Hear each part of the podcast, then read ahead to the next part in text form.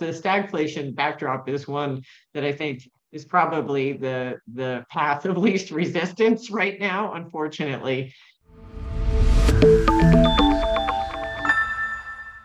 Welcome to Wealthion. I'm Wealthion founder Adam Taggart, and I'm trying something a little bit new today. I was chatting with my good friend Stephanie Pomboy, who many of you have seen either interviewed on this channel or stepping in to guest host when I've been away. And Stephanie was telling me about uh, some of the reactions that, that she had to some recent data showing uh, the state of the U S consumer. And um, I basically just said, hey, Steph, rather than just you and I have this conversation privately, why don't we do it publicly for the Wealthion audience? So we're going to try that out here. Stephanie, thanks so much for taking the time to join us today.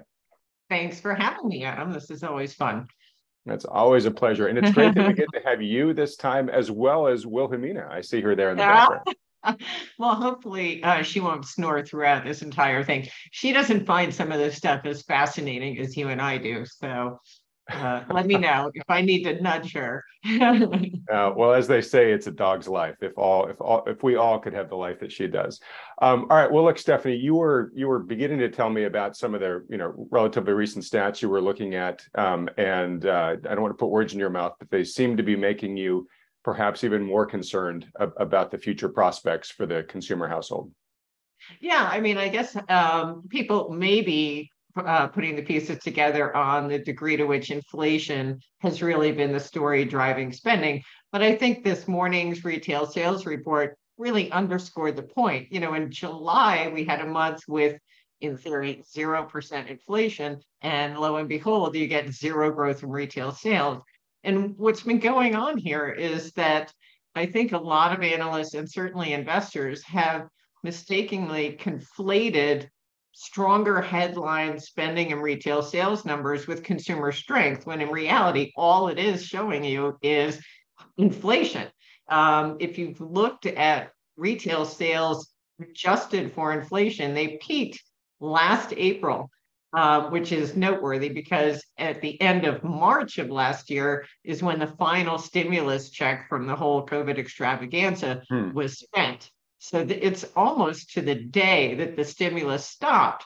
You saw this complete one eighty in the part of consumer uh, behavior. You also saw it reflected in consumer sentiment, which has dropped thirty points in the ensuing, whatever that is, uh, fourteen, fifteen months. Um, you've also seen, obviously, a U-turn in credit card uh, balances where people used a lot of their COVID stimulus money to pay down balances and actually were paying down balances in record fashion. We had never seen them reduce their credit card debt at that pace. And now they've done a complete one eighty, and we've never seen them increase their credit card balances as rapidly as they have since last April. Um, and obviously at sixteen and a half percent interest rates, you have to assume that they're not borrowing on credit cards because they really want to pay right. that kind of usurious interest rate. You know, it's, it's that they really don't have any option. Um, so I guess, you know, when I step back, I look at this morning's retail sales report um, and the data in general, and my sense is the consumer isn't nearly as strong as popularly perceived.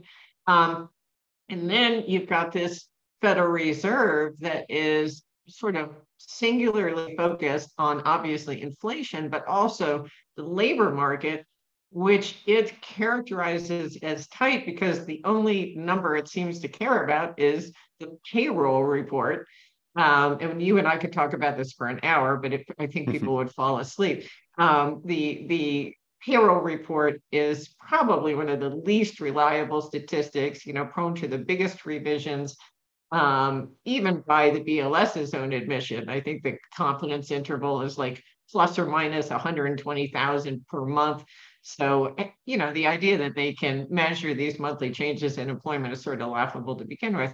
But more importantly, as relates to the Fed's posturing right now, um, the payroll employment is the sole exception out there. It's the only employment indicator that's still signaling strength. Every other employment indicator, whether it's the household survey, unemployment claims, uh, you name it, the employment components of both the manufacturing and non-manufacturing P M Is, the regional Fed surveys, so on and on, N F I B small business hiring plans, every single one of those components has rolled over, and mostly rolled over pretty hard.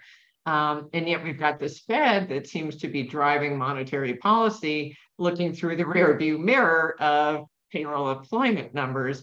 So, you know, this just seems to me to be a market that is sort of uh, mischaracterizing, let's say, the uh, strength of the consumer and thinking the economy is strong enough to withstand the Fed rate hikes. Um, and the Fed, meanwhile, thinks the same thing because they're looking at this lagging employment data. And it all seems to me um, to be a very perilous situation because, you know, rates aren't going to go lower anytime soon, as far as I can tell. And the markets are, you know, just kind of whistling past the graveyard. That's, I'm sorry, I just spewed all that out, but uh, let me know if I should go back and expand on, on any of those points. Well, sure. So, so there's a great parade of points there. Um, and, and I want to springboard off of the last comment you made here. And our challenge here, Steph, is we talked about, you know, let, let's have you on and have a quick, you know, ten, fifteen minute conversation. You're going to have to control me because I'm going to, you know, kind of want to keep digging here with you. But your last point there about, um, uh, you know, the, the fundamental data showing that, you know, the consumer continues to to weaken and, and, and the economy in general continues to weaken, yet the market is parting on, or to use your term there, which I think is accurate, which is sort of whistling past the graveyard here. Um, the Fed, uh, you know, the you and I can sling a lot of criticism at the Fed. Um, the, I, I do think they are smart enough to have realized over the past several years that they have boxed themselves into a corner, right, where they had blown this massive asset bubble, the everything bubble that, you know, everyone's called it, um, and uh, had had held rates for so low for so long that, uh, you know, as the economy still continued to slow, uh, that they were finding themselves stuck, basically. They didn't, they, they wouldn't have no wriggle room when the next recession hit. And so um, now that inflation is giving them the air cover too, but also really forcing them to start raising rates, I do think that Powell and the rest of the Fed probably want to get raise hikes as high as they can get away with here, right? So they, they want to ideally give themselves a, as much altitude as possible so that they have room to, to bring rates down again the next time a major recession hits. And you just said, you know, you just recanted a lot or recounted a lot of data that says, hey, we may be heading towards recession here. Some people think we may already be there, even though the definition of recession seems to be changing these days. Um, but to your point about um, the the metrics that the Fed is using to, you know, influence its decisions, um, one, they are retroactive, and two, you know, the, the the the when they're looking at most for the job side of their, you know, mandate to keep uh, unemployment as low or unemployment as low as possible, it's a suspect number, right? You just said mm-hmm. It doesn't map to any of the other jobs numbers that we're seeing here. So where I'm going with this is the markets are rallying. uh, mm-hmm. The Fed, if it looks at jobs, is saying, well, the job market seems still super robust. And, and Powell has been saying for months now that, that his job is basically to try to get, to cool off the jobs market, right? To, to diminish, to, to manufacture the demand destruction that he's he's looking for. So as far as the Fed thinks, looking at those data points, it's probably saying, oh, well, I can, I got plenty of room to keep raising rates higher from here, right? So people that are expecting a Fed pivot or a Fed pause, do you think that they're likely to be disappointed here because the Fed is basically saying, you know, people say the Fed's going to hike until something breaks. The Fed's looking around right now and saying, I don't see anything breaking, market going up, unemployment yeah. still near record lows. Well, this is the irony, is that by rallying, the markets are diminishing the possibility that the pivot that's the basis of the rally actually happens. You know, they're exactly. basically just, they're easing where the Fed is trying to tighten, and that just makes the Fed need to tighten more. Um, so I think that's certainly one interesting facet of this. Um, the other one is this whole pivot uh, narrative, I think, I'm not sure, is it a pivot or do people anticipate a pause? Because it's extremely hard for me to envision the Fed suddenly slashing interest rates like they did in twenty eighteen. And it, it feels like that's what investors are anticipating right now. It's a twenty eighteen style complete reversal. Um, I just because I'm a nerd, um, ran a spreadsheet looking at what uh, would happen if the C P I posted zero increases between now and year end. Where would the C P I end the year on a on a year over year basis? And it would end the year at five point four percent if we have zero prints every single month between now and then, um, which seems to me highly unlikely. So the point is that the inflation numbers are going to take a long time to get down to anywhere near the realm that the Fed should feel comfortable um, reversing course. You know, they may pause, but do they rush to cut rates? And if they don't rush to cut rates, then the point is really moot. Um, and I think the point is moot anyway, and that is in this just almost obsessive fixation on how much more the Fed's going to raise rates, the markets have completely ignored the impact of what they've done already. And the fact is, we have never, not even during Volcker, seen an increase in the Fed funds rate of this speed and magnitude. Um, and just um, in comparison back to that twenty eighteen infamous pivot episode, uh, it turns out that the Fed funds rate went exactly the same distance. It went from zero point two five at the beginning of the rate hike cycle, and it peaked at two and a half percent. And that's exactly the path that we've covered so far today. However, in the lead up to the twenty eighteen meltdown, it took the Fed three years to years. take the Fed funds rate up. It took them four months this time. So the notion that there isn't some serious distress and dislocations that have been caused by the speed and magnitude of this increase strikes me as just wildly optimistic.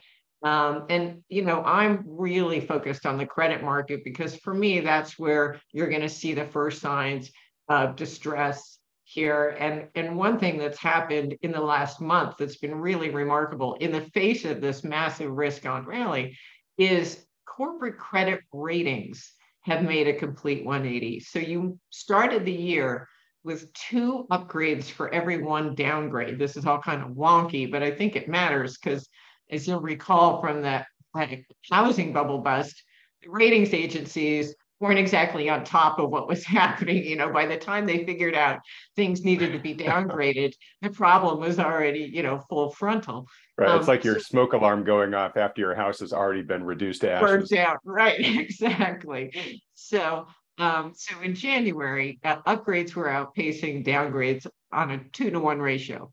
In July, that flipped the other direction. So now downgrades are outpacing grades two to one. So this is really a dramatic, swift reversal. Um, it's not surprising because you got to figure if you were a junk rated borrower and you were borrowing at four percent in December and you've got a roll paper at seven and a half, um, that's going to be a problem, especially against a backdrop of, you know, deteriorating profit margins.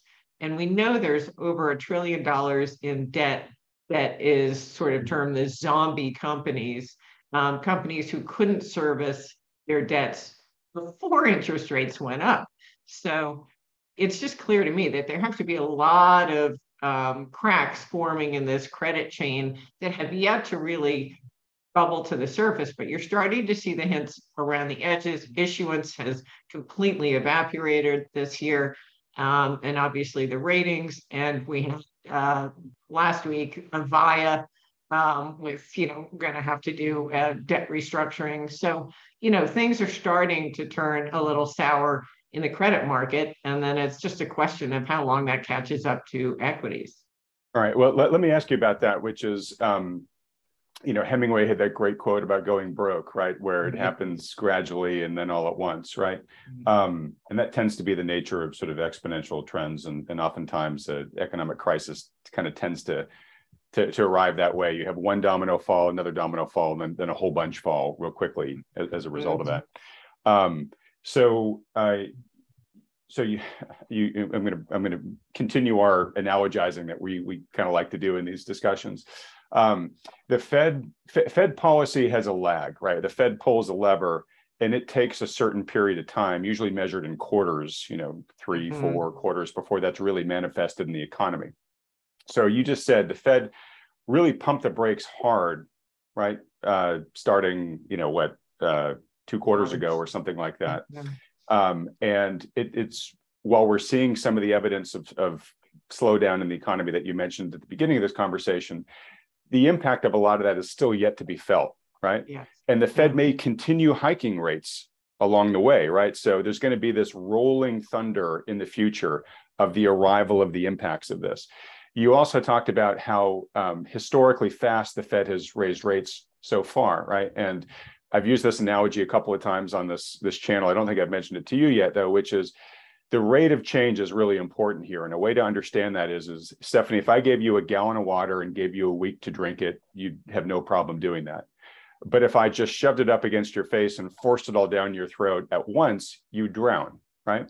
Um, and I think that there is an apt analogy in that. And, and that's sort of what we've done, right, with these historically fast rate hikes, the impact of which hasn't really hit in full yet, right? So we may have kind of like a, a heart attack moment, you know, for the economy still ahead of us, given what's already happened to date. And like I said, the Fed may continue hiking. So by the time the Fed may continue hiking into this heart attack moment and then realize, oh my gosh, you know, we've totally overslowed the economy. Now we got to reverse course. Right. Um, do you do you sort of see the danger of what I've just described sort of playing out over the next couple quarters? Absolutely. Um, you know, I've had this kind of radical thesis um, about the, the path of Fed policy since I first started talking about raising rates, and, you know, fooey on me because I ended up getting it wrong. But my um, idea was that just tapering their balance sheet was going to result in a significant slowdown in the economy, um, because this is really simple and not a secret. The U S economy requires ever expanding amounts of credit to go forward. So if credit creation in twenty twenty-two is the same as it was in twenty twenty-one, the economy will slow. It just, it consumes more credit. It gets worse miles per gallon, let's say, um, over time, because uh, we passed diminishing marginal returns on each dollar, probably, I would assume, because of each dollar, more and more is going to debt service now right. than, you know, productive um, uses. So anyway, that's sort of the big picture, is that the economy has to get the fuel in the tank, the credit fuel in the tank.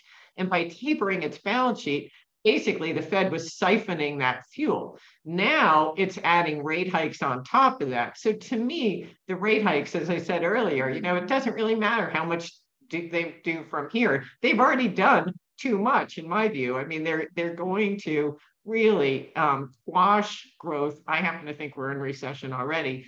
Um, and I do think that given the magnitude of rate hikes we've seen so far, we're headed for a repeat of a two thousand eight type of scenario, um, but they're also now shrinking their balance sheet. So we've got a combination of factors, um, and importantly as well, I guess to mention, they're not the only ones. You know, this isn't unique to the U S. It's not like the U S is tightening and the rest of the world is pumping money into the financial markets so the liquidity game continues. It's really a global phenomenon.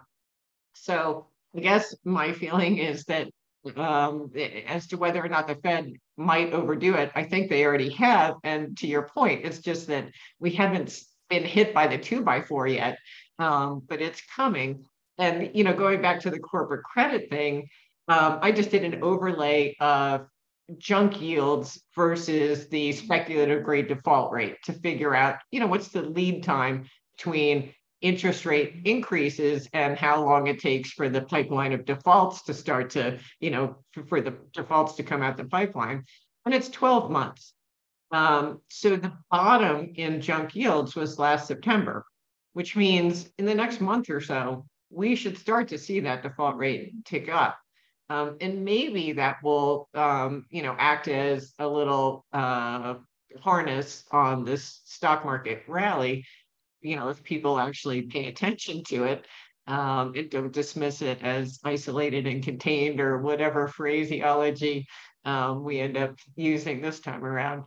But um, yeah, I mean, to answer your point, I think uh, clearly the Fed is is going to overdo it. I, don't, I mean, that that's a layup of a bet because that's what they've done every time before. So I'm just going to go with the probabilities here. All right. Well, look, Stephanie, I promised you that this was going to be a quick conversation. It's already gone on longer than than I initially sort of guaranteed you it would. Um, so I'm a blabbermouth. What can I say? No, no, no, no, no. I mean, the challenge is there's so much great material to cover here. Um, and I know folks, a lot of folks are going to scream in the comments, "Hey, Adam, just let her go longer." Um, but the concept here, folks, is, you know, to bring Stephanie on when she sees macro data happening in real time that she wants to, you know, give some some color commentary on. If you would like to see us do more of this as Stephanie sees data that she thinks is, is worth talking about, let us know in the comment section and we'll make this a more regular event going forward. Um, last question for you, Stephanie, before I wrap up. Um, I know in past interviews that we've done, you have a lot of concerns about deflation sort of, you know, being the big worry here in the longer term. Um, but we're likely not going to go from immediately hot inflation to immediate deflation. And um, it sounds like from what you've said, and I've certainly seen a lot of other data that supports this, that says the C P I, disinflation may be the trend going forward in terms of declining C P I, but it's highly unlikely to drop down anywhere near the Fed's target of two percent anytime soon, just for a lot of mathematical reasons, the numbers of which you just mentioned. It's probably going to be a glide path measured in quarters, maybe even years, you know, before we get quote unquote under control, e even if at all. Um, and so it seems to me that that it, the the um, outlook that you seem to be seeing ahead of you for the next half a year, a year even maybe, is is one more of stagflation, right? Where where economic growth just craters, maybe we go into recession, but prices remain stubbornly high, kind of the worst of best, worst of both worlds for the average consumer. Is that accurate? Yeah, I mean, what, what could get us from eight point five percent C P I to zero or negative in a hurry would be asset bubble bust on a par with what we saw in two thousand eight. And I think that's coming. It's just a question of when, you know, is it going to be in the next three months? Is it going to be in the next nine months? Um, I guess that's, that's anyone's guess. But in the meantime, yeah, the math makes the C P I sticky. You'd have to see some real significant asset destruction to cause a reverse wealth effect that really had the demand destruction impact that, you know, ultimately led you, as you did in two thousand eight. You'll recall, you know, the C P I was five point six percent, I think, in uh, June of two thousand seven, and a year later it was minus two point one. Right. I, I mean, within twelve months, you went from plus five to minus two. Um, that kind of thing isn't outside the realm of possibility, but for the reasons you outlined, I think right now, Uh, the math is pretty sticky, and the, you know, the real fly in the ointment is the energy policy um, here, um, which is going to make that that component of inflation, which is really critical, the driver of what we're seeing, um, really stubborn and hard to hard to remove. So I think it's yeah, the stagflation backdrop is one that I think is probably the the path of least resistance right now, unfortunately. Um, we'll see how it plays out, and I would be happy to comment on all the data as it does. So. Great. Well, thanks. And look, folks, if you want more Pomboy, um, again, comment uh, below and tell us you want to see her come on here. But also, she'll be speaking. She'll be one of the featured speakers, along with Grant Williams, at Wealthion's uh, online fall conference next month. Uh, again, that's Saturday, September twenty-fourth. Though if you can't make the live event, everyone who registers will get replay videos of that. Um, I think you folks have already heard me a couple of times sort of run through the whole incredible faculty list, um, but Stephanie is definitely a big shining star amongst them. And if you want to learn more about that event, just go to wealthion dot com slash conference. And uh, if you've enjoyed this uh, this discussion here with, with Stephanie, again, comment below, but also help support this channel and having us have her back on by liking this video, and then clicking the red subscribe button below if you haven't already, as well as that little bell icon right next to it. Stephanie, thanks so much for joining us. I hope we can have you back on and do this. Would love to. Thank you so much, Adam, and apologies for Wilhelmina snoring. No, that's the best part of the discussion. Uh, right, she, well, had look, a, she had a wild night last night, I guess. So I don't know. So. Yeah, you know, like I said, it's a dog's life, huh? Yeah. All right. Well, look, thanks so much for doing this stuff. Again, I hope we get to do it more often going forward. Everybody else, thanks so much for watching.